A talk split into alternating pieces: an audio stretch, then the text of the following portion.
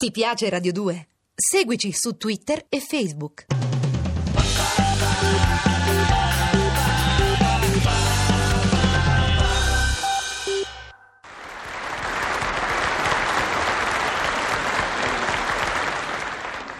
Sono una povera donna del nord Italia, non precisando la località per eventuale identificazione.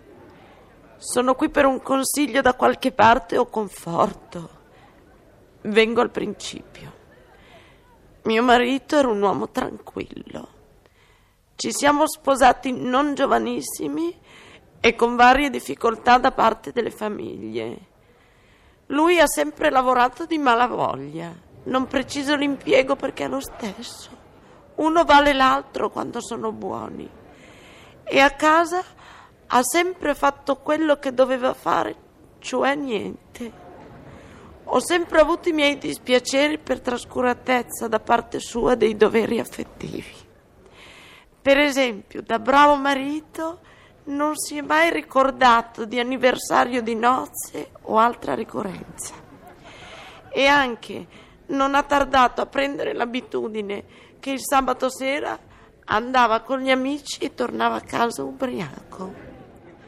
Solo i primi otto mesi non l'ha fatto e già mi ero confidata con la mia mamma per anormalità, ma lei mi ha detto aspetta che vedrai che tutto va bene. E così è stato che poco dopo ha cominciato. Ha sempre risposto male quando mi sono lamentata per la condotta giornaliera dei bambini e detto che avevano ragione loro e sempre ha trovato da ridire sul mangiare da me con amore preparato. Finché in capo a due anni ho cucinato in fretta delle porcherie, gliele ho buttate sul piatto in malo modo e lui le trovava buonissime come di regola. Tutto dunque andava bene e nel decimo anno ho avuto anche soddisfazione di qualche schiaffo e commenti più che benevoli delle doti fisiche di tutte le signorine che abitano nel palazzo e l'imitazione della lettura ai soli giornali sportivi.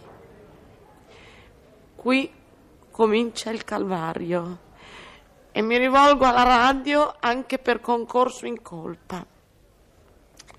Un giorno che lui dormiva, sono uscita per fare la spesa e lasciato aperta la radio che lui, anzi, benché appisolato, mi ha tirato una ciabatta, perché gli piaceva sentire soltanto qualche festival di canzone e anche lo sportivo, ma al bar quello. Io avendo le mani occupate non ho potuto chiudere, così sono uscita e lui si è appisolato. E ha detto un dottore importante, che è molto importante questo fatto, perché se era sveglio la volontà si opponeva, invece così gli è entrato nel cervello tutta una puntata di un romanzo, che c'era di mezzo un conte, lui dice di Montecristo, ma a me mi pare impossibile che mettano insieme la contea con la divinità. Fatto sta che questa cosa gli deve aver lesionato qualche cosa dentro la cellula del cervello e da allora ha cominciato a chiedere da leggere tutto il santo giorno. Adesso che io lamento, non è la malattia di mio marito che ognuno ha la sua croce e se la deve portare, ma è che per un poveretto che si ammala per questa cosa della cultura, c'è tutto un insieme di cose che sono una sobilazione continua. Pubblicazioni a mese, anno e settimana, sconti, trasmissioni radio e tv e perfino nel telegiornale che uno si vorrebbe vedere in pace dei terremoti e del governo, c'è come niente che intervistano uno scrittore e fanno vedere dei quadri, magari solo nell'intervallo. Così mio marito legge anche di notte e mi dicono i dottori che mi devo aspettare che potrebbe scrivere anche lui qualche cosa. Anzi, Già devo controllare perfino i biglietti d'augurio, perché non solo li scrive, ma li scrive anche che non mi piacciono niente come parole. Ho anche trovato scritto sul muro del telefono, dove io ci scrivo i numeri del pane e della società dell'acqua, il numero di Pierpaolo Pasolini, scrittore.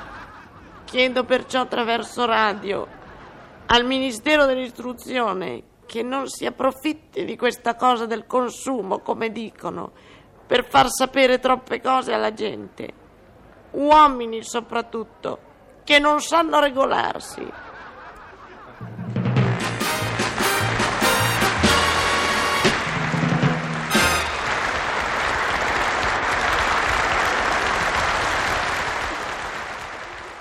Ti piace Radio 2? Seguici su Twitter e Facebook.